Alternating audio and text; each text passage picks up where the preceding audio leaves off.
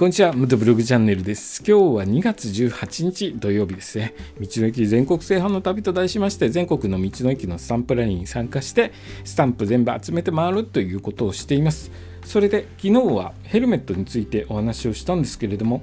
バイクのヘルメット乗ってる時はあの重要なんですけれどもバイクから離れる時ですねいざ離れる時には大きな荷物になって邪魔だなという話をしたんですがえそれがですね今日はちょっと自転車のヘルメットについて話をしますね。自転車のヘルメット。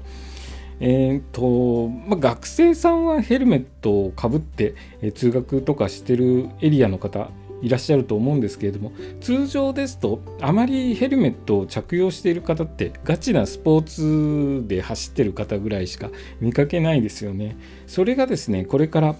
えー、今年ですね今年の4月1日から道路交通法一部改正となりまして今まではですねお子さんですね、えー、児童または幼児の頭部を保護するために、えー、ヘルメットをかぶらせてくださいということだったんですがここ4月からですね改正されまして自転車の運転者すべてですね 自転車に乗る方すべてヘルメットをかぶりましょうということになるそうです。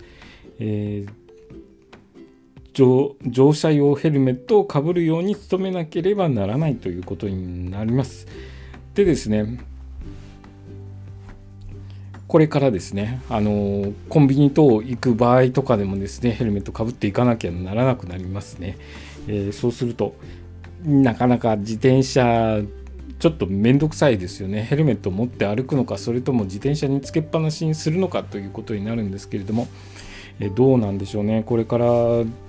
まだこの法改正、法令改正知らない方多くいらっしゃると思うんですけれども多分ですねあの道路とかでおまわりさんがいろいろと出て注意をするキャンペーンが始まると思います。え自転車乗られてる学生さんとかですね、えー、買い物に行ってる方とかですねいちいち止めてヘルメットかぶるようにしてくださいっていろいろ声かけが始まるのかなと思います僕はですね自転車好きなので自転車乗ったりとかするんですけれどもまだ僕でヘルメットを持っていないのでこれからですねこの状況を見守りつつヘルメットを用意していかないといけないかなと思います。えー、自転車気軽に乗れてですね小回りが効いて非常に良かったんですけれどもこれからどんどんとヘルメットをつけてくださいよとなるとちょっと乗る前にしっかりとヘルメットをつけて、えー、そして走って走った後もですねヘルメットを持ち歩くのかじゃあ自転車に置いておくのかという、えー、悩ましい問題が起きるようです、え今日の話はですね